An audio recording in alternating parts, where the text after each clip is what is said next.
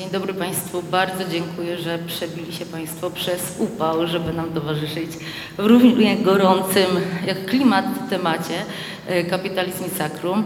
Mam przyjemność rozmawiać dzisiaj z moją mentorką, z moją panią profesor i z moją promotorką.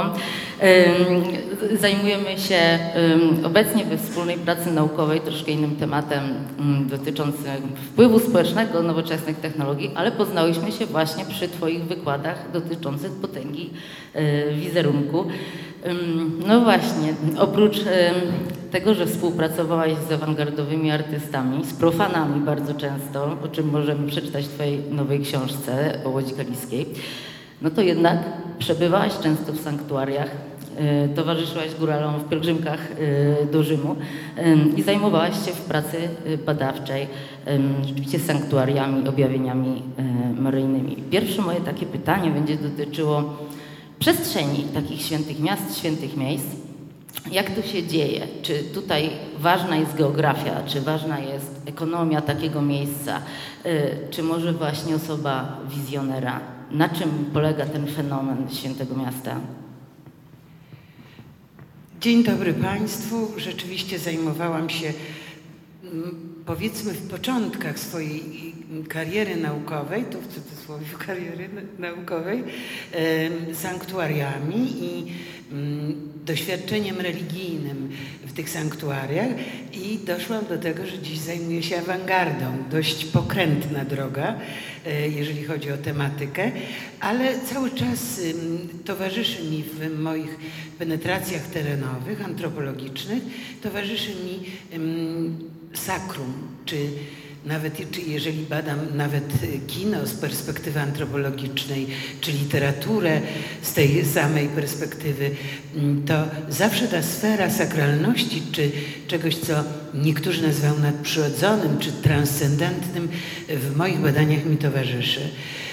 Proszę Państwa, chciałabym powiedzieć, że od razu zastrzec się, antropolog nie bada, nie orzeka o tym, czy jakiekolwiek zdarzenie mirakularne było prawdziwe w danym sanktuarium. Nie od tego jesteśmy. Od tego są i teolodzy, i, i pewnie Pan Bóg. W każdym razie antropolog zajmuje się zjawiskami cudownymi i sanktuariami, i wreszcie biznesem w sanktuariach w zdecydowany sposób mniej, bo mniej się tym zajmowaliśmy, tą problematyką, zajmuje się tylko jako faktem kulturowym. Jeżeli ludzie doświadczają niezwykłych zjawisk, to antropolog musi również je badać, tak samo jak psycholog, socjolog. To jest problemem badawczym, natomiast nie może orzec, czy cud się wydarzył na przykład, no bo nie mamy do tego absolutnie żadnych narzędzi. To bardzo ważne przy tej rozmowie zastrzeżenie. A teraz co do Twojego pytania. Proszę Państwa, sanktuaria określają w słownikach, takich najprostszych słownikach języka polskiego, czyli w takim troszkę potocznym rozumieniu, jako miejsce, w którym gromadzi się święte przedmioty. Ale to jest zbyt wąskie rozumienie sanktuarium. Sanktuarium to miejsce szczególnej mocy ze względu na właśnie coś. I jak powstawały sanktuaria? Na mocy czego? Przede wszystkim w kościele chrześcijańskim powstawały na mocy relikwii przede wszystkim, a więc części ciała zmarłego świętego. Rzadziej błogosławionego, ale częściej świętego. I na mocy relikwii powstawały pierwsze, największe w chrześcijaństwie sanktuaria.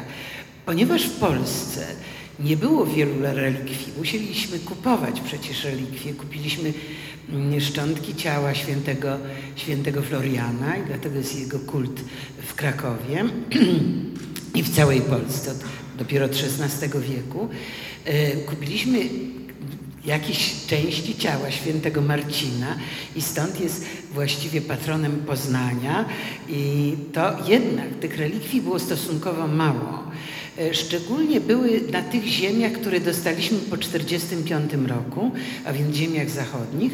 Natomiast na dawnych Kresach relikwii też mieliśmy mało, ale jakoś Kościół sobie z tym radził. Jeżeli nie było relikwii, a tylko sanktuarium mogło powstać na mocy relikwii, to zaczęły pojawiać się, jak mówią fenomenolodzy, i tu będziemy, myślę, tych y, używać określeń fenomenologicznych, pojawiały się hierofanie. Co to jest hierofania? To jest, mm, proszę Państwa, zamanifestowanie się sakrum w jakikolwiek sposób, gdzie w pewnej amorficznej, zwykłej przestrzeni nagle dzieje się coś takiego, co zadziwia nas, zastanawia, przekracza granice naszego myślenia o czymś, czy nawet nasze poznawcze, racjonalne um, sposoby myślenia, i wtedy z tej jednej amorficznej, tej amorficznej przestrzeni ta jedna przestrzeń jak gdyby staje się czymś innym, staje się dla nas znacząca. I możemy powiedzieć, że to jest właśnie taki podział na tę przestrzeń sakralną i przestrzeń profaną, czyli przestrzeń zwykłą, bo tak to należy rozumieć, powszednią, zwykłą. I to, to jest klasyfikacja dla ludzi religijnych. Ale przecież mówi Eliade słusznie, że nie ma, że ludzie nie mają idealnie świeckiej egzystencji. Nawet ateista nie... Jego życie nie jest związane li tylko ze świecką egzystencją. Mamy swoje miejsca święte. Możemy je nazwać takiej dychotomii zwykłe-niezwykłe. Otóż na przykład yy, zdarzył się wypadek na drodze i dla kogoś, kto stracił swojego bliskiego, trzeba to miejsce wyróżnić z innych miejsc właśnie amorficznych i wówczas stawia się tam krzyże przy drogach. Na pewno takie symboliczne groby Państwo widzieliście. A więc chcę powiedzieć, że albo sacrum profanum, ta dychotomia, albo zwykłe, niezwykłe, ale nasze życie, nasze doświadczenia egzystencjalne powodują, że na pewno przestrzeń nigdy nie jest jednorodna. I właśnie ta niejednorodność przestrzeni powodowała, że pojawiały się hierofanie, czyli w jakiś sposób zamanifestowało się sakrum. I jeżeli ono się zamanifestowało, a w jaki sposób? Na przykład takie wielkie sanktuarium w Kalwarii Pacławskiej za Przemyślem. Obraz Marii z Kamieńca Podolskiego wrzucony, jak mówi legenda etiologiczna, czyli legenda o pochodzeniu sanktuarium, został wrzucony przez Turków, sprofanowany, wrzucony do rzeki, wyjęty przez pewnego człowieka i, i wyłowiony tuż przy górze, gdzie miała powstać Kalwaria. I on ten obraz przyniósł do istniejącego już klasztoru, bo ten obraz płynął pod prąd i zatrzymał się właśnie tu. To ma, znamy z Rzymu, z mitologii rzymskiej też, że kosz z bliźniakami zatrzymał się przy wzgórzu kapitolińskim. I to był środek świata Rzymu, prawda? A więc pojawia się coś, co zamanifestuje sakrum. To może być, ale najczęściej, proszę Państwa, we Włoszech i w Polsce, które Włosi też nie mieli tak wielu relikwii, pojawiały się tak zwane teofanie. To jest pojęcie węższe niż hierofania. Hierofania to każde zamanifestowanie się sakrum. Natomiast teofania to jest zamanifestowanie się boskości. Czyli myśmy mieli w Polsce, gdzie powstawały sanktuaria, przede wszystkim objawienia się Marii, postaci Marii. Taka jest w Kościele sprawa, że, proszę Państwa, nie ma wiele w chrześcijaństwie, to znaczy w prawosławiu, w rzymskim katolicyzmie, w protestantyzmie, jak wiecie, nie ma kultu maryjnego, nie ma relikwii maryjnych. Jest pasek Marii, suknia Marii, która jest w Konstantynopolu i, proszę Państwa, nieraz mówi się o wosku z ucha Marii. I to jest wszystko, czyli szalenie mało relikwii, w związku z czym te relikwie zastępowały, o relikwiach mam nadzieję, że trochę powiesz, bo też Cię to zajmuje, zastępowały objawienia. To jest Fatima, wielkie sanktuarium w Fatimie, gdzie Maria ukazuje się trójce dzieci, prawda? I ma pewne przesłania, zaraz o tym powiem. To jest chociażby, chociażby ja wiem, Guadalupe, gdzie w tysiąc pięćset trzydziestym pierwszym roku Maria schodzi ze wzgórza w Tepejak, gdzie była dawna świątynia Matki Boskiej Kukurydzy, i rozmawia z Juanem Diego, dwunastoletnim mężczyzną, i prosi o to, żeby powstało w tym miejscu niewinnym sanktuarium, a więc objawienia maryjne albo objawienia postaci świętych czy Chrystusa, a więc teofanie, były najczęstszymi sposobami wyodrębnienia przestrzeni, która miała moc. Do tego potrzebna była też troszkę ekonomia. Teraz sobie uświadomiłam, i działania już szalenie racjonalne. Jeżeli takie objawienie zostało uznane przez Kościół za rzeczywiście mirakularne, to sprowadzano przede wszystkim zakonników. To zakonnicy, słuchajcie Państwo, w całym świecie chrześcijańskim, prawosławia i y, monastyrach, i y, u nas zakonnicy w rzymskim katolicyzmie, to oni sprawowali najlepszą pieczę nad sanktuariami. To oni dbali odpowiednio kult y, da, danego wizerunku. A więc teofanie, hierofanie, no i oczywiście, proszę Państwa, wśród hierofanii najważniejsze są wizerunki. Co się dzieje na przykład mira, mirakularnego z wizerunkiem? To jest przykład Matki Boskiej Częstochowskiej, że ona ma legendę teologiczną, legendę powstania tego sanktuarium, że Maria ta pochodzi najprawdopodobniej, namalował ją święty Łukasz, mówi legenda, którą przez wieki propagowali Paulini na Jasnej Górze, że została namalowana przez świętego Łukasza, ale niekoniecznie, że wprawdzie on był autorem, ale kiedyś się zdrzemnął, bo nie mógł sobie z tym y, obrazem poradzić, nie mógł wyrazić piękna tej Madonny, y, całego duchowego oczywiście piękna, tak się pisze ikonę, i y, zasnął. Wtedy Maria albo aniołowie, są tu dwie wersje tej legendy, zeszli osobiście i dokończyli obraz.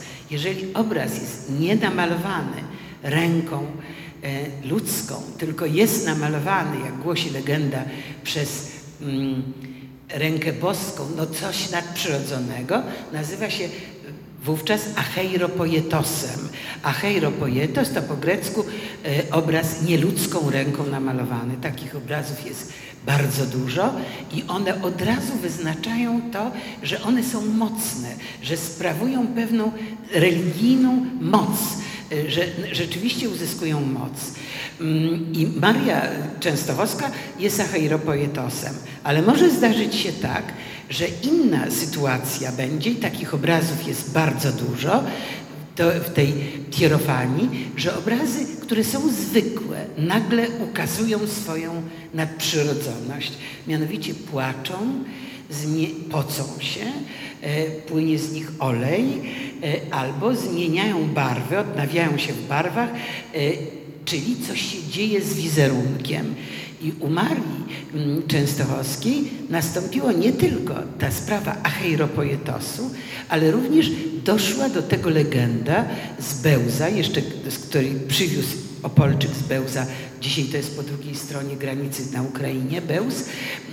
I przywiózł Matkę Boską Częstochowską do siebie, już nie będę mówiła dlaczego, ale zanim przywiózł, to ona obroniła Bełz i została ugodzona strzałami.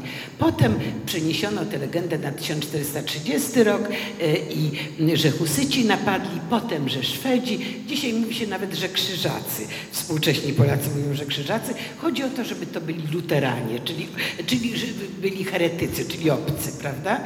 I to ranienie Marii jest dużo ważniejsze i ustanawia moc tego sanktuarium, dlatego że ujawnia się, że Maria jest w obrazie, rozumiecie Państwo? W najprostszy sposób. Jeżeli krwawi, poci się, to ma ciało, a jak ma ciało, to jest obecna. Jest absolutnie obecna, czyli obraz w ten sposób staje się relikwią. Tak sobie poradzono, czy tak było, nie wiem, że nagle ten brak relikwii zastąpiły rany na przykład na obrazie.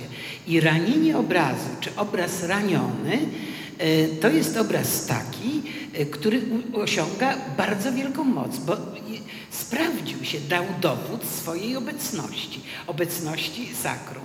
Proszę Państwa, to zostało wykorzystane ekonomicznie też, ponieważ m, takie obrazy, które są obrazami ranionymi, to proszę Państwa, podpisy miały od razu gotowe, malarz malował rany na obrazie, jakiś Madonny, malował rany i pisał prawdziwy obraz raniony i on już, ta kopia uzyskiwała dar wedle wiernych, no takiej niezwykłej mocy. Zresztą, proszę Państwa, obrazy mnożyły się, do, dotykane jedne przez do tego pierwowzoru. Tak jest zawsze na górze Athos, że z góry Athos są te pierwsze takie mm, wielkie mm, ikony.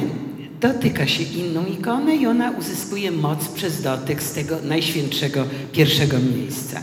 A więc tak powstawały sanktuaria, a teraz czy mm, właściwie, że te teofanie, które się zdarzały, czyli ukazywanie się najczęściej Marii, bo będziemy o tym mówić przy okazji Medjugorje czy, czy Lisieux, to proszę Państwa, kiedy Maria się ukazywała, to właściwie ten sposób ukazania się i ta cała historia pierwsza, czyli historia legendy etiologicznej, ma wspólne bardzo tematy wszędzie. Jest w zasadzie uniwersalna. I tu może ktoś powiedzieć, no proszę bardzo, to jest argument na to, że to jest prawdziwe. A ktoś może powiedzieć, to jest argument na to, że są bardzo wspólne idee w różnych częściach kraju.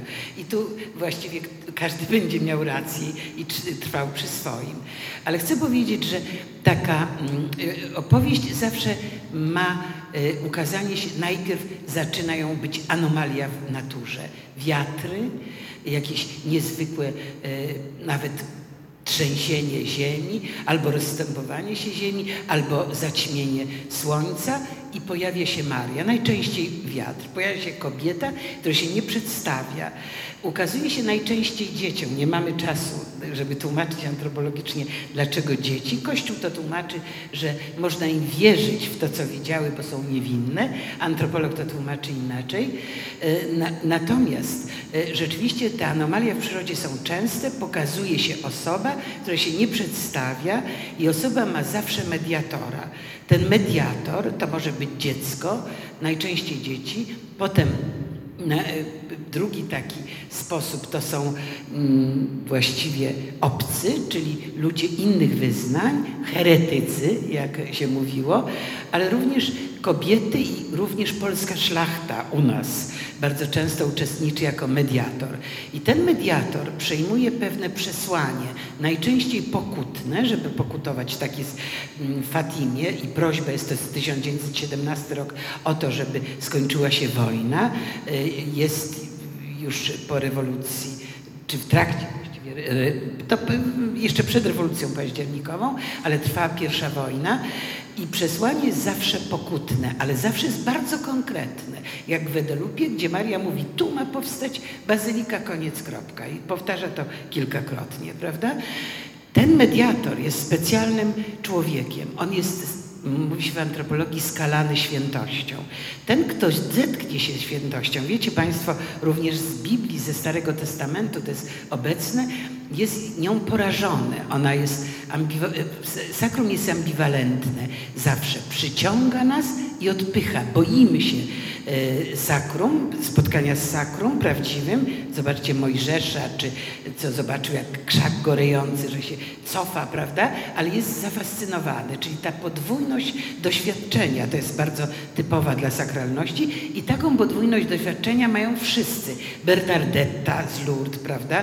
Yy, oni są za, za, skażeni tym spotkaniem z Marią i bardzo szybko umierają, albo cierpią choroby, to jest najczęstsze, albo bardzo szybko umierają, albo, to jest przypadek rzadki, żyją dość długo, jeżeli mają prze, przekazane jakieś tajemnice, jak w Fatimie y, Łucja do Szantosz, która Maria podobno przekazała pewne tajemnice i ona zdradzała wszystkim papieżom. No już nie żyła za czasów Benedykta, zmarła za czasów chyba pod koniec panowania Jana Pawła drugiego, ale żyła przeszło sto lat. Ale tak mediatorzy. Teraz towarzyszy temu ukazaniu się światło. Dalej oczywiście ten mediator przekazuje te, to przesłanie innym, bo cud może widzieć wiele osób, ale najczęściej zdarzenie cudowne jest nieobecne dla innych. Jest właśnie ten, który jest mediatorem. Objawień Marii nie widział nikt w Lourdes oprócz samej Bernardetty, ale w Fatimie widziało je ponad trzydzieści tysięcy osób w ostatnim objawieniu, gdzie słońce zaczęło krążyć wokół własnej osi, co sfotografowano w tysiąc dziewięćset siedemnastym roku. No i to był absolutne signum, że coś się dzieje niezwykłego. Towarzyszą też inne znaki temu, temu powstaniu sanktuarium i może zdarzyć się tak, jak w Matce Boskiej Częstochowskiej, że sanktuarium broni jeszcze kraju, to znaczy jest twierdzą, która tak jak w Konstantynopolu broni chrześcijaństwa czy przedmurza chrześcijaństwa. I to się zdarzyło też w Częstochowie, chodzi o szwedzki najazd, w związku z czym Maria stała się paladialna. Paladium to jest ochrona miasta, miasta twierdzy bądź świątyni. Dlatego silna jest taka Matka Boska dla ludzi w Polsce, że spełnia te trzy warunki. To się zdarza tylko trzy razy w świecie. To, to znaczy, że jest acheiropoietyczna, że jest cierpiąca, czyli po prostu jest raniona, jest relikwią, jest prawdziwym ciałem i jednocześnie chroni naród, prawda? No więc stąd nie można jak gdyby uchybić jej mocy, bo to jest rzeczywiście moc, bo większość sanktuariów spełnia jeden tylko ten warunek. Czy one powstają, czy jest geografia sanktuariów? Oczywiście najprawdopodobniej tak, ale ważniejsze niż geografia jest czas. Proszę Państwa, kiedy badaliśmy to jeszcze z Ludwikiem Stomą, jak byłam studentką, dziesięć tysięcy takich przypadków polskich, maleńkich sanktuariów po wielkie sanktuaria, w takich laboratoriach religijnych naszych, to wtedy się okazało, słuchajcie, że, że tak naprawdę mamy do czynienia przede wszystkim z czasem, że zdarzenia cudowne, które powołały bądź nie powołały albo umocniły jakiś kult, były zawsze w kryzysach. Dużo częste w kryzysach i w Polsce taki kryzys to był reformacja, prawda? I odpowiedź kontrreformacji, potem, dziewiętna, potem oświecenie, to jest bardzo ważne. Oświecenie, bo o tym będziemy mówić jeszcze chwilę. Oświecenie, gdzie trzeba było no, wraz z oświeceniem francuskim i z ratio jako pierwszym i podstawowym instancją poznawczą, jaką jest rozum, trzeba, Kościół musiał na to zareagować i reagował między innymi zdarzeniami cudownymi, a w Polsce kryzysy polityczne bardzo często wznawiały, wznawiały takie zjawiska religijne. Najwięcej, proszę Państwa, objawień, już, których Kościół się dystansował, bo dzisiaj się Kościół do tych zdarzeń cudownych dystansuje, było po pięćdziesiątym szóstym roku, po październiku w Polsce. A więc raczej nie geografia, a czas. A czas tu jest ważny. I co, o co jeszcze pytałaś? Już? Na razie chyba. Tak. No to, to jest taka otwarta odpowiedź, jakie jest sanktuarium. A teraz będziemy rozmawiać już troszkę o czym innym. Trochę może tego kapitalistycznego ducha teraz ugryziemy. To, co Państwo widzicie tutaj za nami, co to, towarzyszy tej rozmowie, to nasze zdjęcia sprzed miesiąca z Medjugorje, uzupełniona o zdjęcia stokowe, które specjalnie tutaj wrzuciłam do tej prezentacji, żeby pokazać, że ten gadżet ma podwójne życie, bo nie tylko może być prowadzony handel w tym miejscu, ale handel później jeszcze samą fotografią, pobieraniem tych zdjęć na różno, no, różnorodne strony.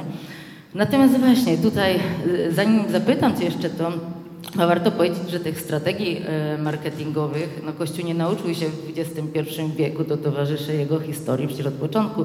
Średniowiecze, moc relikwii, następnie moc odpustów, ale również instrumentalizacja cudów. Bardzo często przecież Guadalupe, Juan Carlos, Aztek, prawda, czasy chrystianizacji. No i właśnie te... Konkwisty, tak, po tak, konkwiście.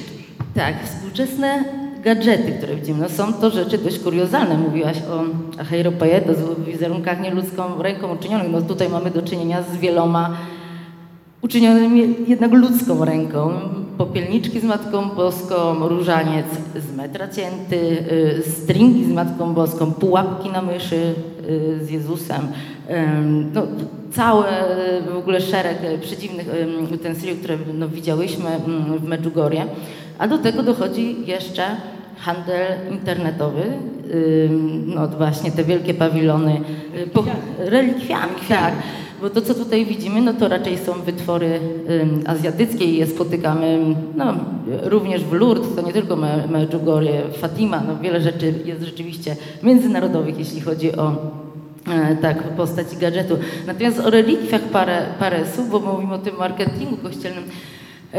No, relikwie z łaciny, szczątki, oczywiście one, średniowieczny handel i właściwie w epoce, kiedy jeszcze ta wymiana monetarna nie funkcjonowała w pełni, no można powiedzieć, że zaczęły tworzyć właściwie taki no, wolny rynek. Relikwia była konieczna, żeby ustanowić świątynię, więc przepływały przez Niemcy, przez Francję, podróżowano, tworzono na nie tutaj rola sztuki, drogocenne relikwiarze.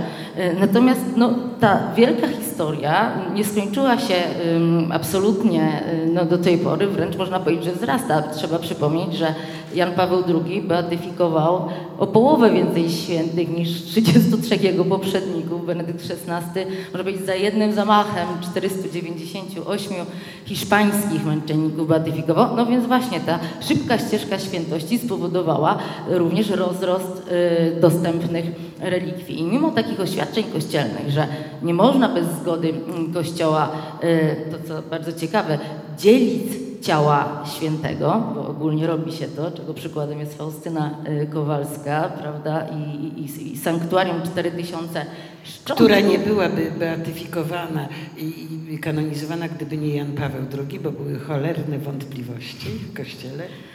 Tak, ale w każdym razie te zakonnice, które sprawują pieczę, około czterech tysięcy szczątków Faustyny wysłały w świat. No ale właśnie tutaj um, sam powrót do tego, czym jest relikwia. To musimy pamiętać, że ona jest ściśle związana z ciałem, ale mamy takie trzy kategorie.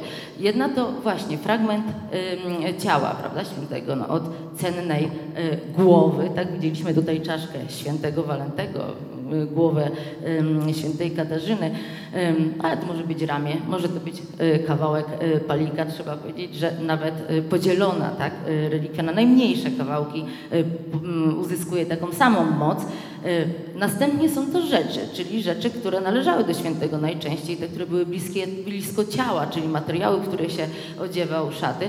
No i trzeciej, um, trzecia kategoria relikwii jest bardzo interesująca, no bo możemy ją właściwie sobie stworzyć sami. Um, Będzie to święta woda, którą przywieziemy z pielgrzymki, fragment świętej ziemi lub do święte wino w Gidlach, święte tak. wino, które leczy, i bo leczy dlatego, że w czasie odpustu w Gidlach, w końcu bardzo blisko Łodzi, wyjmuje się z ołtarza piękną, hebanową, gotycką figurkę Marii i kąpie się w winie. To się robiło w Fenicji, takie kąpiele e, świętych figur. To jest jedyny przyk- przykład w Polsce i rzeczywiście potem sprzedaje się to wino, które jest w kadziach. Dzisiaj się sprzedaje dla różnych chorób zresztą. Białe i czerwone na inne przypadłości. Tak, no Także Kościół y, zaczyna tracić poprzez nowe media monopol na handel y, relikwiami. Warto sobie... Przepraszam.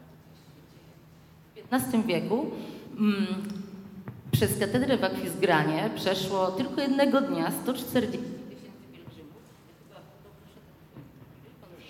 Dziękuję. sto czterdzieści tysięcy pielgrzymów, żeby zobaczyć cudowne relikwie, czyli kawałek materiału, który odziewał biodra Chrystusa, czy welon Maryi. Oczywiście każdy z tych pielgrzymów zostawił w akwizgrańskiej katedrze datek. Natomiast co się dzieje obecnie, no, w czasie, kiedy internet, eBay, Allegro umożliwia no, handel świętymi no, relikwiami, często szczątkami, co, co, co jest bardzo zaskakujące. Proszę sobie wyobrazić, że na samym eBayu codziennie wystawianych jest w kategorii relikwie sześćdziesiąt dwa tysiące przedmiotów. I to są przedmioty przeróżne. Od takich, które kosztują dziesięć złotych i są relikwiami trzeciego stopnia, czyli kawałek materiału, którym dotknięta była ampułka, w której przechowuje się krew Jerzego Popiełuszki, po na przykład tak intratne rozwiązania biznesowe, jak podzielenie sennika hiszpańskiej zakonnicy na dwieście tysięcy fragmentów, czyli po zdziebełku, każdy wyceniony po dwadzieścia złotych, daje to sumę dwóch milionów złotych. Więc bardzo, bardzo szeroki obrót na eBayu i Allegro od gwoździ, którymi przybito do krzyża Chrystusa, po historyczne pudełeczka ze szczątkami misjonarzy. Więc tutaj rzeczywiście handel połączony z zamykaniem świątyń na zachodzie, na przykład w Holandii, zamienianiem ich na hotele, co umożliwia przejęcia wielu obiektów, troszkę tutaj Kościół rzeczywiście tej władzy pozbawia. Proszę Państwa, jeszcze tuż przed, chyba po śmierci Jana Pawła drugiego, ja uczestniczyłam, prowadząc badania na Podhalu, uczestniczyłam w takich spotkaniach, międzynarodowych spotkaniach Podhalan w Watykanie.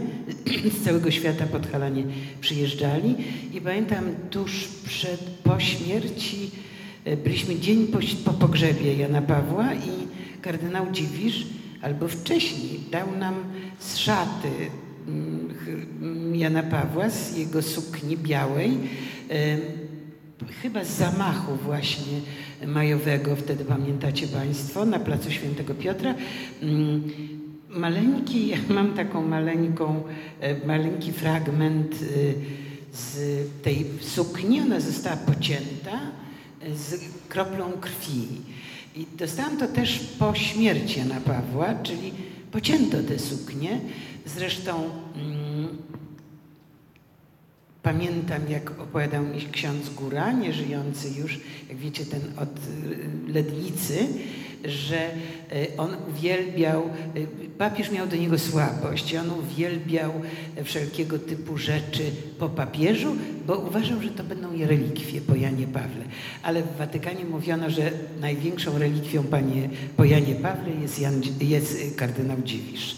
Natomiast, natomiast oni uwielbiali, papież był chory, nie, może nie powinnam tego mówić, ale to jest bardzo charakterystyczne w myśleniu o relikwiach, nawet współczesnym, więc tu mm, zmierzam do tego, że przemawiam teraz w imieniu tych ludzi, którzy cenią relikwie. Ty jesteś na zewnątrz, a pozwól, że ja tu będę e, bronić, będę przemawiać w tych, między innymi w imieniu tych, którzy wierzą to. Otóż papież miał kłopoty, jak wiecie Państwo, z Parkinsonem, w związku z czym miał sparaliżowaną tr troszkę twarz.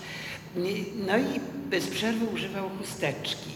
No i one były wyrzucane. Proszę Państwa, w Watykanie wszyscy zbierali te chustki. Wszyscy zbierali te chustki ze śliną papieża i one później służyły, zresztą były również w, mm, odrzucone w procesie y, kanonizacyjnym.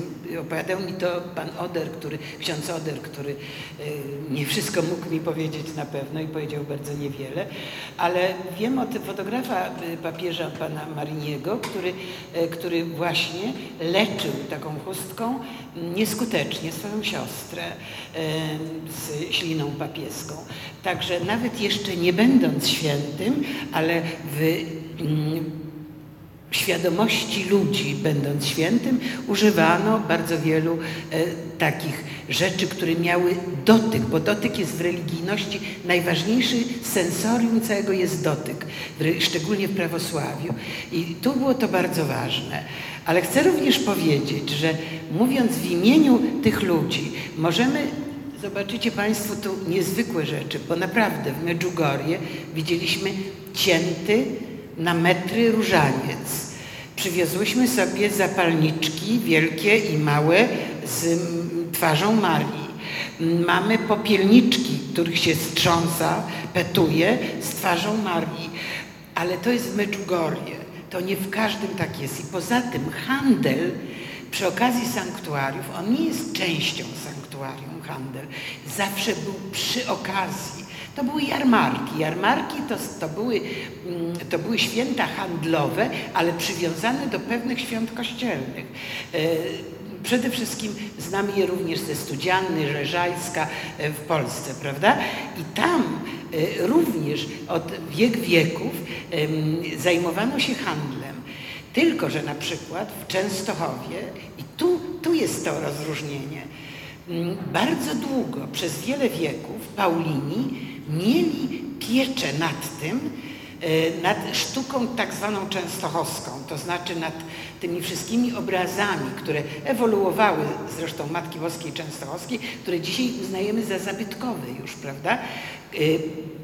Sprawowali pieczę i odrzucali, czyli była cenzura pewna.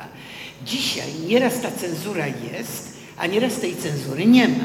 Pamiętajcie Państwo, że Medjugorje jest nieuznanym do tej pory sanktuarium, mimo że tam najwięcej przyjeżdża Polaków i Włochów, to Medjugorje jest kuriozalne zupełnie i pod względem właśnie handlowym też jest kuriozalne.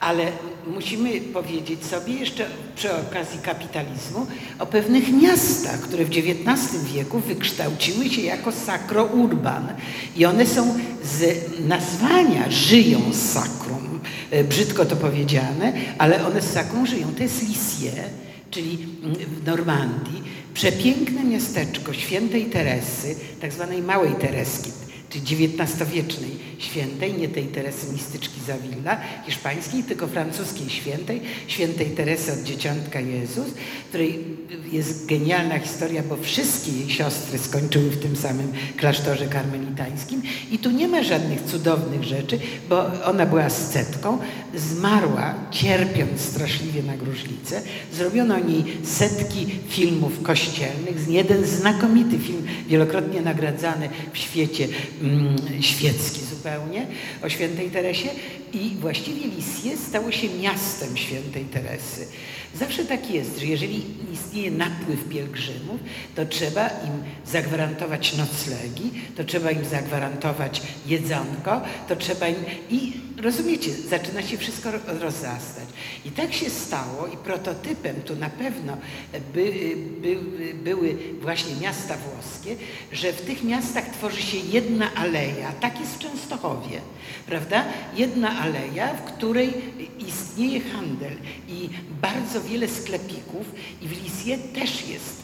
Ja nie badałam biznesu w sanktuariach, ale muszę powiedzieć, że też mnie zdumiało, że nawet nie ma wejść do tych sklepów, tylko tak dalece to jest dla masowego turysty zorganizowane, bo wchodzi tu w grę również turystyka sakralna, czyli pielgrzymki, prawda, które są już turystyką również związaną z sakrum współcześnie, że nie ma nawet drzwi, tylko się podnosi, wiecie, taką jak w garażu, i żeby nawet się nie potknąć.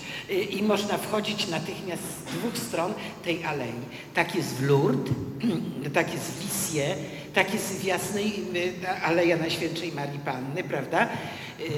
I nie wiem dlaczego to jest, powiem, że tu trzeba byłoby poprowadzić jakieś badania, ale pamiętasz, że była taka sytuacja w Medjugorje, że wydaje mi się, że tam franciszkanie, którzy opiekują się i uznają sami to sanktuarium za ważne, wielu dostojników kościoła je uznaje, Watykan na razie nie, to oni nie mają nad tym pieczy, one jest zupełnie osobno, ta ulica jest osobno, bo tu jest bardzo ważne, czy wpuszcza się kupczących do świątyni.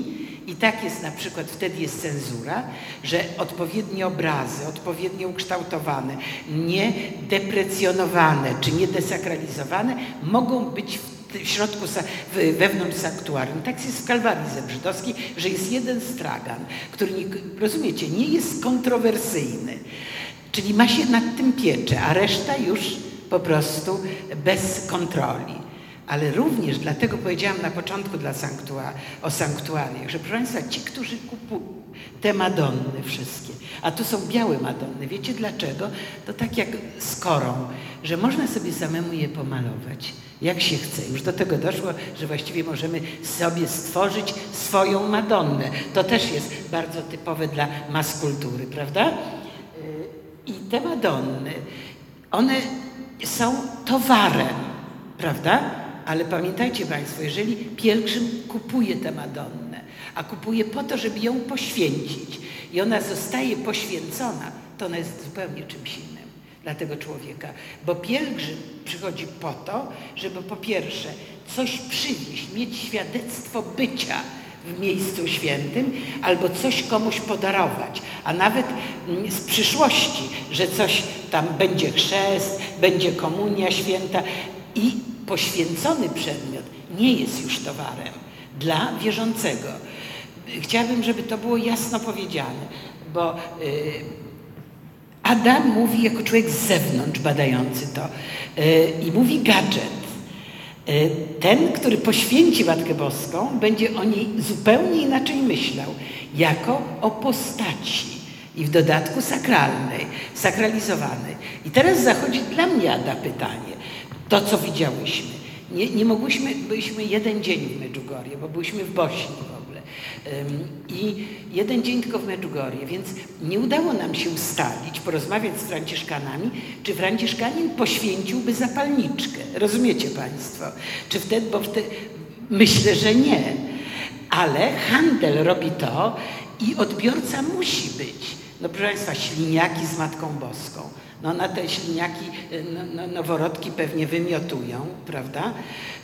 Ko- niesamowite ilości śliniaków z twarzą Marii, popielniczki i tak dalej, i tak dalej, obok tego, co Państwo widzicie. Ale rzeczywiście również popielniczki. Myślę, że Franciszkanin nie poświęciłby. Pamiętajmy jednak, że mm, no, możemy później powiedzieć o kiczu, bo co innego jest patrzeć wewnątrz, że Madonna poświęcona jest czym innym, jest śladem i znakiem jakimś, jest osobą dla wierzącego, a co innego patrzenie z zewnątrz, bo jednak jest to y, dla nas, dla mnie czy dla Ady y, zbiorowisko bardzo podejrzane estetycznie, y, prawda? Zresztą sztuka sakralna ma to do siebie współczesna, że cały czas balansuje, zobaczcie w kinie też, na granicy kiczu. Coś jest takiego, że nie umiemy dzisiaj opowiadać o sakrum, że nawet filmy, które opowiadają o sakrum, a są albo pretensjonalne, albo słuchajcie, no poza wielkimi arcydziełami, albo jakoś balansują na granicy kiczu. Tak, no właśnie chciałam zapytać o te dziwne, aż masz, o te dziwne sąsiedztwa, bo chodząc po tych właściwie no, fabrykach wielkich obiektów w Medjugorje, no, napotykałam na takie sąsiedztwa jak Matka Boska i myszka Miki obok siebie, tak, figurki aniołów i perfumy Chanel pięć, to wszystko tak jak widzicie Państwo podróbki, na zdjęciu. Podróbki tych perfum, do umów. Tak, ale właśnie te postaci z fantastycznej wyobraźni świeckiej Walta Disneya, prawda, one sobie sąsiadują z tymi świętymi wizerunkami. Mówisz, że ja mówię gadżet, ale to tak jeszcze wracając do relikwii, wiecie Państwo, najcięższą relikwią po Janie Pawle drugim jest dwutonowy, dwutonowy samochód B M W, tak, no właśnie tutaj ta rola sensorium i, i dotyku, tak, na Jasnej Górze się znajduje. No ale zresztą film był, nie wiem czy wiecie o tym Warszawie, którą była, jest relikwią i chyba nie została jeszcze sprzedana, nie, nie, nie, nie pamiętam, film, film fabularny, który opowiadał o samochodzie Karola Wojtyły jeszcze, prawda, który stał się relikwią.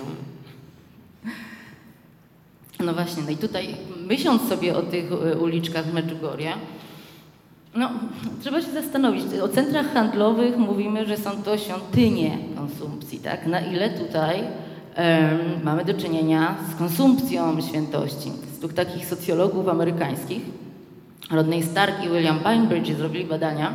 Oni zastanawiali się, dlaczego w, w, wbrew tezie o erozji religijności, no mamy do czynienia z takim niesamowitym rozkwitem jednak tego uczestnictwa ym, turystyki pielgrzymkowej, handlu. No i postanowili to zbadać takimi klasycznymi narzędziami ekonomii, przyrównując kościoły do firm, do przedsiębiorstw, ym, ich strukturę do sieci sprzedaży. Ym, no właśnie, duchowny kapłan, menadżer, wierzący jako kupujący, religia jako towar. Tak? No i okazało się, że ten rynek wykazuje wszystkie tak naprawdę właściwości no, przedsiębiorstwa. Taka właśnie jedna świątynia, łącznie z tym, że ma, może być wolny rynek, monopol um, lub z góry narzucone rozwiązania, przy czym również czarny rynek, tak jak mówiliśmy o tych relikwiach w nowych mediach. Pewnie antropolog troszeczkę by miał inne spojrzenie niż socjolog, prawda, na te kwestie. Tak, bo zauważcie Państwo, że w socjologicznych książkach bardzo często używa się taki, takiego sformułowania, które ja uważam za dość wykwintną, ale um, pokrętną metaforę, że świątynie konsumpcji. To jest, uważam, nadużycie, ale bardzo, bardzo fajne w publicystyce. Natomiast w nauce no, trzeba wiedzieć, czym jest naprawdę świątynia i czy naprawdę można mówić o, współczesnej, o współczesnym domu towarowym jako o świątyni. No, gdybyśmy przypatrzyli się temu, to pewne analogie znajdziemy, oczywiście, ale tej najistotniejszej nie. Ale oczywiście takich sformułowań będziemy mieli w tym współczesnym świecie coraz więcej. Natomiast antropolog musi znać sens rzeczy, nawet tych, które ulegają niesłychanej resemantyzacji, czyli w których się zmienia sens dzisiaj zupełnie. Ta, także ja przestrzegam przed, to zawsze przed takimi nawet ładnymi metaforami, jak świątynie konsumpcji do domów towarowych czy centrów towarowych. No.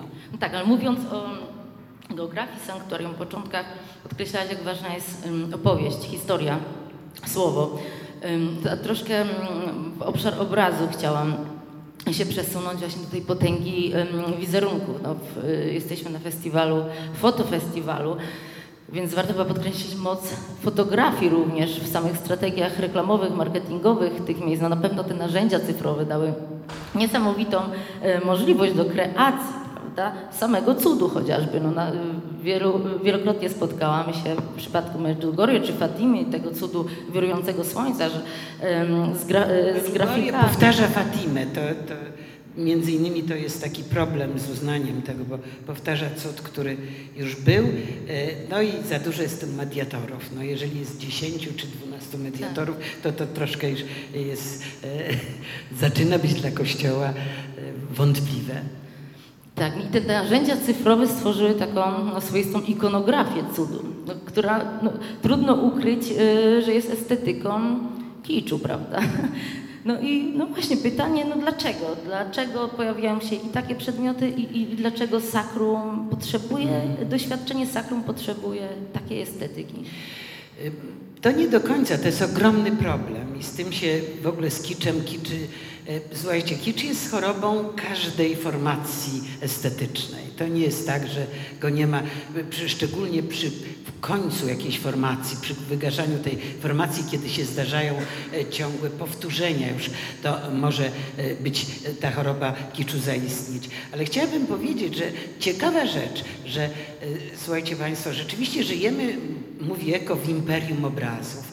Rzeczywiście zdarzają się, szczególnie w tych mediach społecznościowych, najrozmaitsze, no przecież cmentarze już są nawet, prawda, symboliczne, medialne, ale pielgrzymów to mało obchodzi dalej. I tu z Adą wcześniej rozmawiałyśmy, kiedy mówiłyśmy, o czym będziemy mniej więcej mówić. Kiedy obserwuję pielgrzymów i obserwowałam i dalej to robimy, jeżeli podróżujemy po Bałkanach, no to od kilku lat, to proszę Państwa, zdecydowanie powiem, że To jest coś takiego, co można porównać do pewnej rozmowy mojej z moim ukochanym gazdą z Podhala. Otóż drukuje się dla nich świetne nieraz zdjęcia, które są wizualizacją cudu, bo przecież nie ma tych wizualizacji na przedmiotach. Bardzo, bo, bo tam jest potrzebna narracja, a tu potrzebny jest znak, twarz Marii, prawda? Więc tej narracji nie ma, bo, tego, bo to potrzeba um, zdecydowanie większego rozwinięcia opowiadania, a tu potrzeba znaku tylko na tych przedmiotach.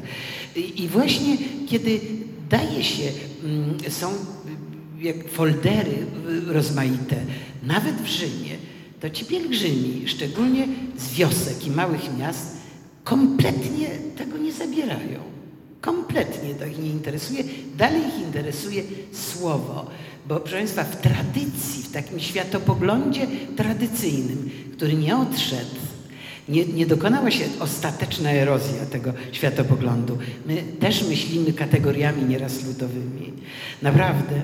To, proszę Państwa, w tych kategoriach, tak, w kategoriach takiego myślenia obraz bez tej opowieści, co było z nim, co on zrobił, czego dokonał, jak przypłynął, jak nie spłonął, jak nie, nie utopił się, mimo że wszystko obok się utopiło, y, utonęło, to ta opowieść dalej stanowi, ustanawia też moc obrazu.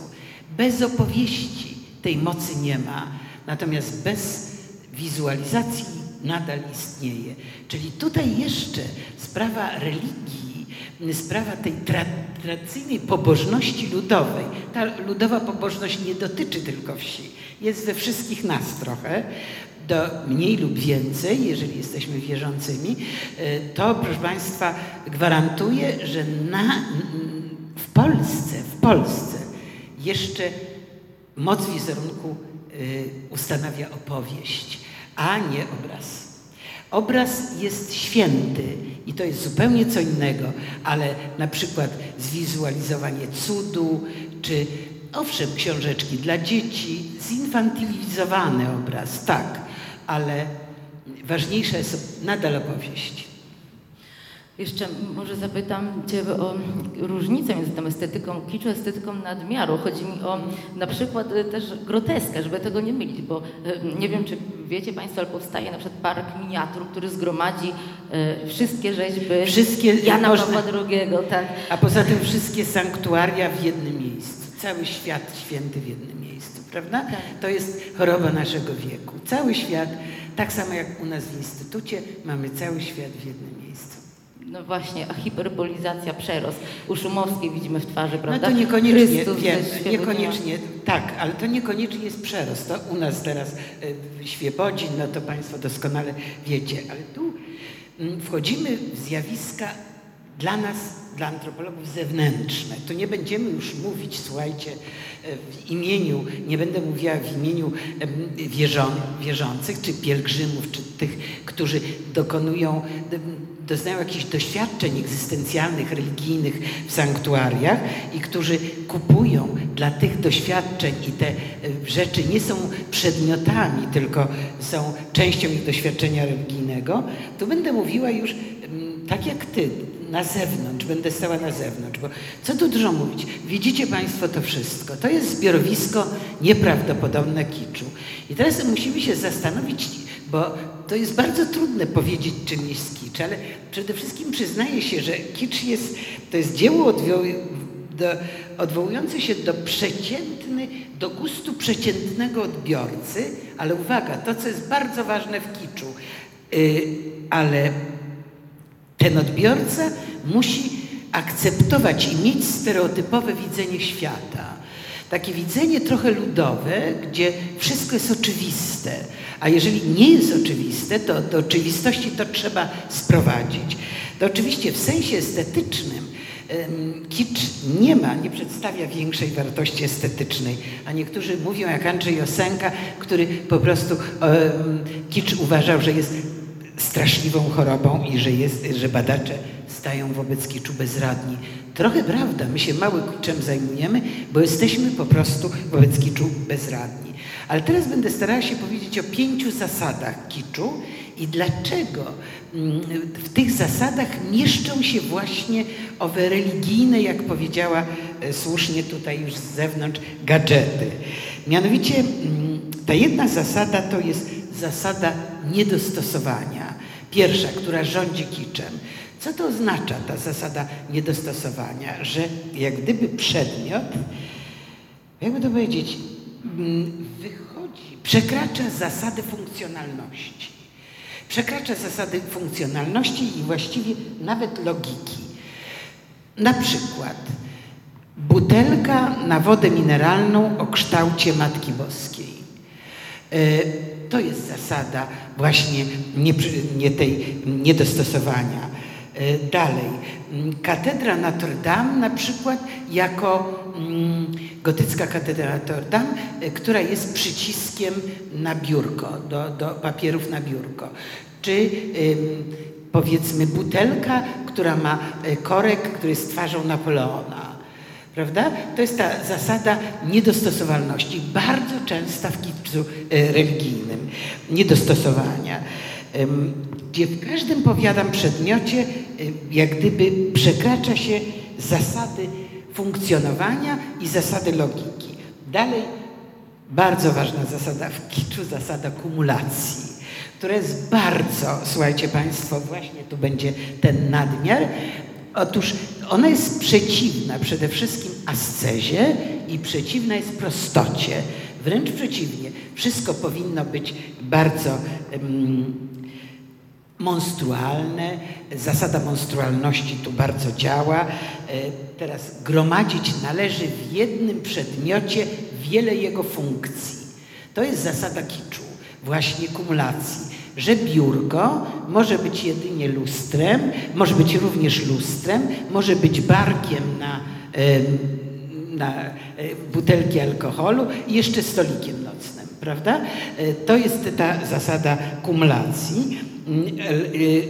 I wreszcie zasada synestezji, która kiedyś robiła taką nam w feudesieklu piękną poezję. Zasada synestezji jest szalenie groźna i jeżeli jej za bardzo używamy w każdej sztuce, to kierujemy się ku kiczowi. I tu jest coś takiego, że odwołujemy się do wielu zmysłów naraz, prawda? No tego nie znosi wielka sztuka, żeby naraz odnosić się do wielu zmysłów. To jest w operetce na przykład, że na wszystkie zmysły to musi działać, czy w operze. Ja, niektórzy odrzucają operę z powodu tego nadmiaru synestezyjnego. Tu chodzi o to, że gumka nie może być gumką, ale musi być pachnąca. Że różańce, które widziałam w Medjugorje, muszą być wielkie, słuchajcie, muszą być jasnozielone i muszą być fosforyzujące. Czyli ta zasada synestezji tu przy kiczu religijnym jest wszechogarniająca. Po czym, proszę Państwa, zasada, co tu dużo mówić, przeciętności.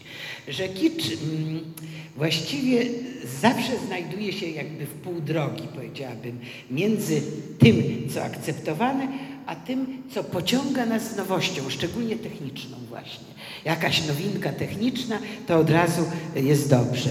Ale dąży, kicz dąży do zaspokojenia gustów masowych. No i zasada komfortu, proszę Państwa, zasada takie bardzo ważna myślenia też ludowego. Unikać trudności w myśleniu, prawda? Unikać z rzeczy niewygodnych. Wszystko ma być oczywiste. Wszystko ma być nawet rajskie. Mol, który pisał o kiczu, on w zasadzie troszkę się go krytykuje, dlatego że Mol mówi coś takiego, że kicz to jest sztuka szczęścia, że kicz obiecuje nam łatwe raje, ale jednocześnie mówi, że kicz prowadzi do alienacji, prawda? Więc e, tu się go krytykuje za tą ambiwalencję w stosunku do kiczu, że nie ma takiego skonkretyzowanego zdania, czy jest chorobą sztuki, czy, czy nie. Poza tym kicz jest związany jeszcze z jedną bardzo ważną rzeczą, która ogranicza jego sakralność absolutnie. Kicz niszczy transcendencję, w moim przekonaniu i przekonaniu mądrzejszych ode mnie.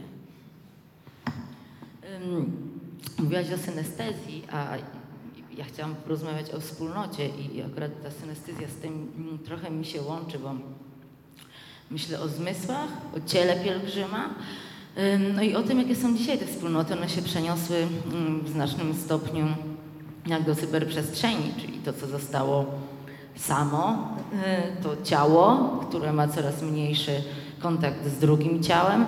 Czy to budowanie wspólnoty, bo nie odbywa się ono przecież na promenadzie handlowej, tak, jest związane, myślisz, ze śpiewem, z tańcem, z tymi doświadczeniami zmysłowymi, których może doświadczyć taki uczestnik turystyki pielgrzymkowej wraz, wraz z innymi. Na ile jest to istotne? Czy w ogóle tam powstaje wspólnota?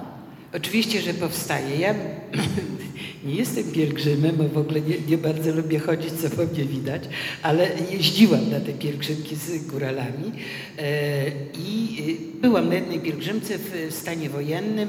To była pielgrzymka chyba naukowców i artystów, ale dołączyłam się w Gidlach, dopiero tyle mogłam przejść. I tam też, ale to były specyficzne czasy. Natomiast wspólnota powstaje już przy okazji nawet autobusu czy pociągu. Pamiętajcie Państwo, że pielgrzymowi zajmuje się bardzo wiele czasu. Bardzo wiele. On nie ma czasu na westchnienie. Naprawdę. Jeżeli to jest duże sanktuarium, to tak mu się, jak Licheń, to tak mu się zorganizuje czas, że on nie ma czasu na obiad. A w Kalwarii Zebrzydowskiej, jak przyjdzie o osiemnastej, to już nie, nie zdąży na ostatnią mszę i go się wprowadza, prawda? I o dwudziestej spać i od siódmej rano znowu. Więc to jest bardzo silny scenariusz i kalendarz, żeby nie było czasu na zbytnie rozrywki. I właśnie ta wspólnota nawiązuje się, ponieważ rano jest modlitwa. Jest modlitwa. Ja byłam, było to nie tylko, że modlitwa, ale nawet człowiek niewierzący, bo było wielu ateistów wśród tych, którzy towarzyszyli góralom. Prowadził te rekolekcje, na pewno znacie, ojciec Knabic, benedyktyn, jeszcze żyjący, teraz prawie dziewięćdziesięcioletni, i on jest bardzo dowcipny, ale zaczynał od modlitwy. I ta sfera modlitwy w autobusie stwarzała, że ten autobus był trochę czym innym, naprawdę. Że myśmy, nikt, mimo że to górale, więc wiecie, i popili i rzucili brzydkim słowem, to jednak ograniczali się. Była to wspólnota. Natomiast był jeden dzień zawsze takiej pielgrzymki, gdzie dawano upust temu i wspólnota się, ludzie się rozpraszali. Było zawsze do zwiedzenia jedno miasto i ludzie oddychali świeżą piersią, że nie mogą, bo przyszli z Iranu msza i w południe msza i wieczorem msza. To jest wspólnota religijna. A pamiętasz od Czarnowskiego, i tu Czarnowski na pewno taki etnosocjolog z lat trzydziestych, który powiedział, że co jest prawdą no, psychologiczną, nie trzeba być specjalnym naukowcem, żeby to wiedzieć, że jeżeli widzimy, że na odpust do Kalwarii Zebrzydowskiej, na mękę pańską przychodzi sto pięćdziesiąt tysięcy ludzi, to coś w tym musi być, prawda? To wzajemność tego rodzi się natychmiast pewna więź wspólna. Nawet u ateisty, który mówi, proszę bardzo, można tworzyć jakieś wspólnoty, a ja jestem samotny, prawda? Więc wspólnota się tworzy. Ale kiedyś mnie zapytałaś, czy ona się może tworzyć poprzez ten handel i myślę, że nie. Że tam nie dostrzegłam nigdy. Właściwie to są światy osobne. Chyba, że się wyjmuje z tej przestrzeni Matkę Boską, Madonnę i się idzie i z nią do poświęcenia, prawda? Ale te wspólnoty to jest tak samo, większe są wspólnoty w centrach, w tych centrach handlowych niż w tych handlowych alejach. One są tu już po prostu zwyczajnie czasem zakupów, czy i, i natomiast wspólnoty pielgrzymkowe są, ponieważ ciągle są dowody na zdarzenia. No, dzisiaj Kościół nie, nie ma, nie mówi o dowodach, mówi o oświeceniu, także trzeba dowodów na cud. Dzisiaj mówi się o znakach. To jest bardzo inne w teologii nowoczesnej, to mówi się o znakach bytności, czyli zdarzeniach cudownych. I te zdarzenia też, jak gdyby, yy, słuchaj, te ful, wspólnota modlitwy, wspólnota przeżywania święta. No, ja widziałam rzeczy, których opisać nigdy nie umiałam. Widziałam kobietę w Kalwarii Zebrzydowskiej przy swoim doktoracie, jak ona w figurze Chrystusa tam, jednej Chrystusa w ciemnicy, rzeźbie, bardzo dużej, yy, ludzie widzą swoje grzechy. I ona zaczęła je wykrzykiwać. To naprawdę pióro Tomasza Manna trzeba, żeby w ogóle to opisać. Ten ekstatyczny krzyk swoich grzechów, które się jej wyświetlały, jak w telewizorze, w plecach Chrystusa. Czyli mm, są tak zorganizowane scenariusze tych pielgrzymek i obchodzenia świąt, że one mogą wyzwalać Kalwaria Zebrzydowska, szczególnie Kalwarię, bo działa tu, prawda, teatr. Ten teatr misteryjny, który pokazuje, że to dzieje się tu i teraz, nie że Chrystus tam zmarł dwa tysiące lat temu, prawda, tylko że to się dzieje tu i teraz. I to przeżycie religijne i doświadczenie religijne jest zupełnie inne. I ono tworzy bardziej wspólnotę przy wszelkich performatywnych gestach. To na pewno. A w modlitwie to jasne. Natomiast nie zauważyłam, że to się tworzy, a takie wspólnoty się tworzą w centrach handlowych. No. A mówiąc o kiczu, wspomniałaś o mm, roli technologii, że zawsze jest fajnie, jak tam troszkę się jej pojawi. To jest między nowością, że zawsze chcemy tej nowości technologicznej właśnie. Tak. Coś no właśnie. Się świeci, wiecie, coś się ob, ob, obraca. To natychmiast... Sama użyłaś takie metafory przed chwilą, wyświetlały tak, jej się grzechy. Tak. No właśnie, i ja troszkę tak, o tym... nowym oświeceniu, tak, bo y, teraz mówisz, że znak w oświeceniu y, był konieczny dowód, prawda? Y, chciałam zapytać o technotranscendencję właśnie w czasach sztucznej inteligencji, jak to jest możliwe. Tutaj bardziej przejdziemy do tematów, którymi się zajmujemy we wspólnej y, pracy.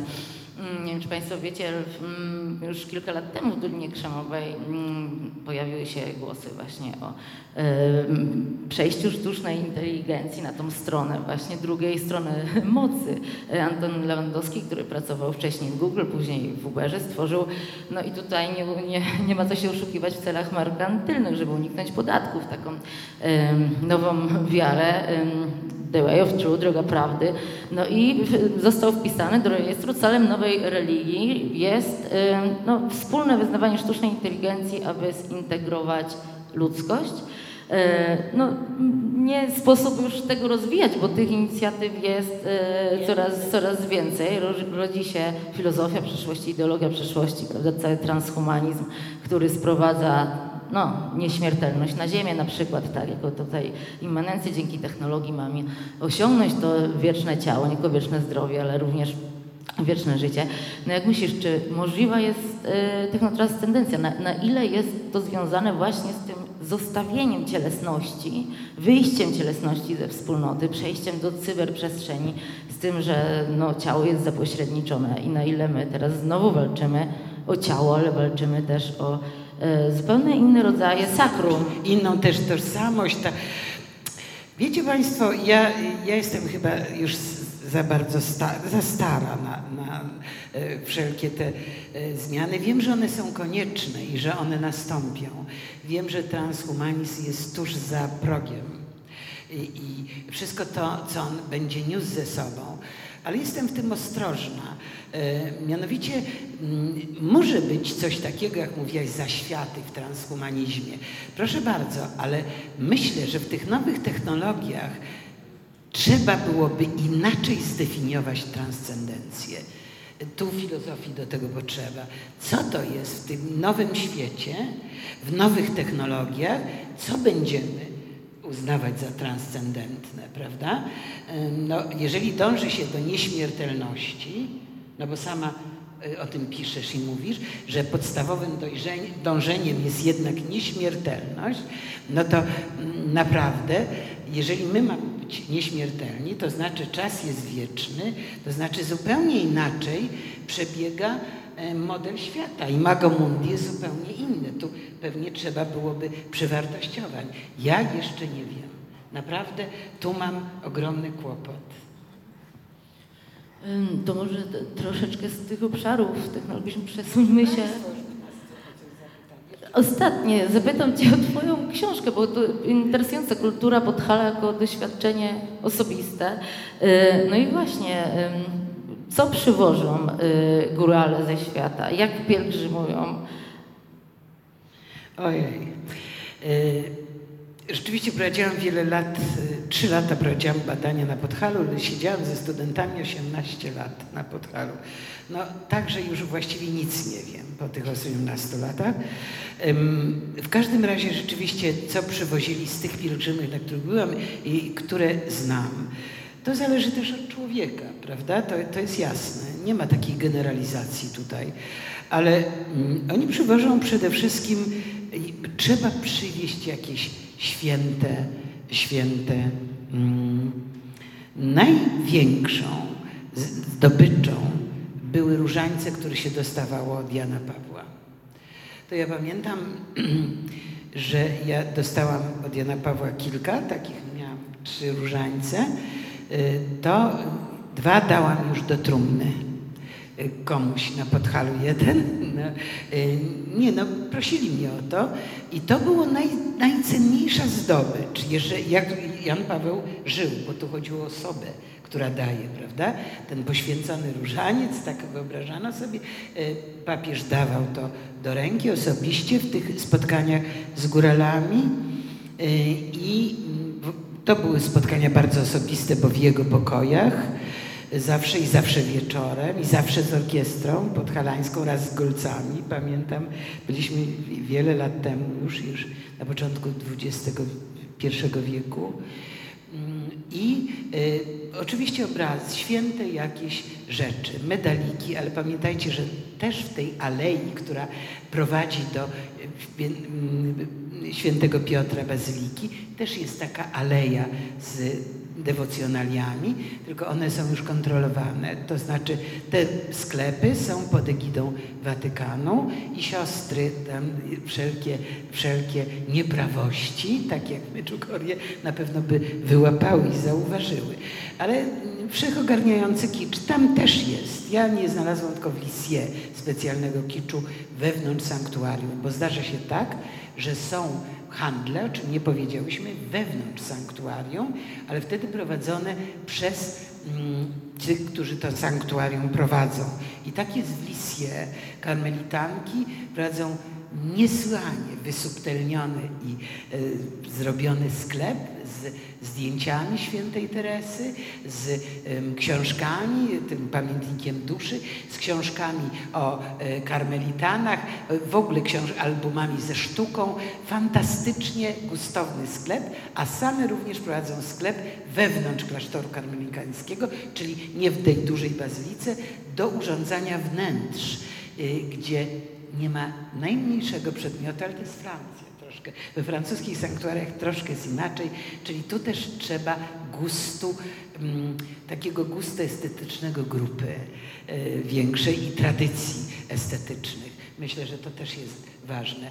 Natomiast przywożą y, święte rzeczy, obrazy, które się wiesza, y, ale jak wiecie, tutaj obecna Zosia Rydet, znałam Zosię Rydet dobrze, ona zrobiła taki album, Obecność, no właśnie obrazów Jana Pawła, no bardzo złych pomników, to nie wiem, bardzo złych obrazów Jana Pawła, których obecność w domu na Podhalu śledziła.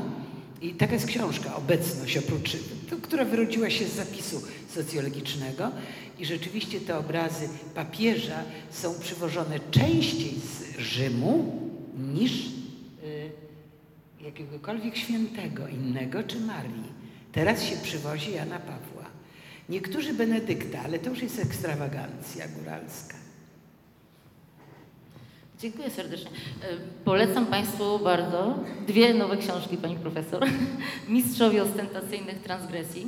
To rzecz, tak, o Łodzi Kaliskiej. I właśnie kultura podhalańska jako doświadczenie osobiste. Cudowna historia. Bardzo, bardzo dziękujemy. Może macie Państwo jakieś pytania? Bardzo prosimy. Do mnie i do Ady.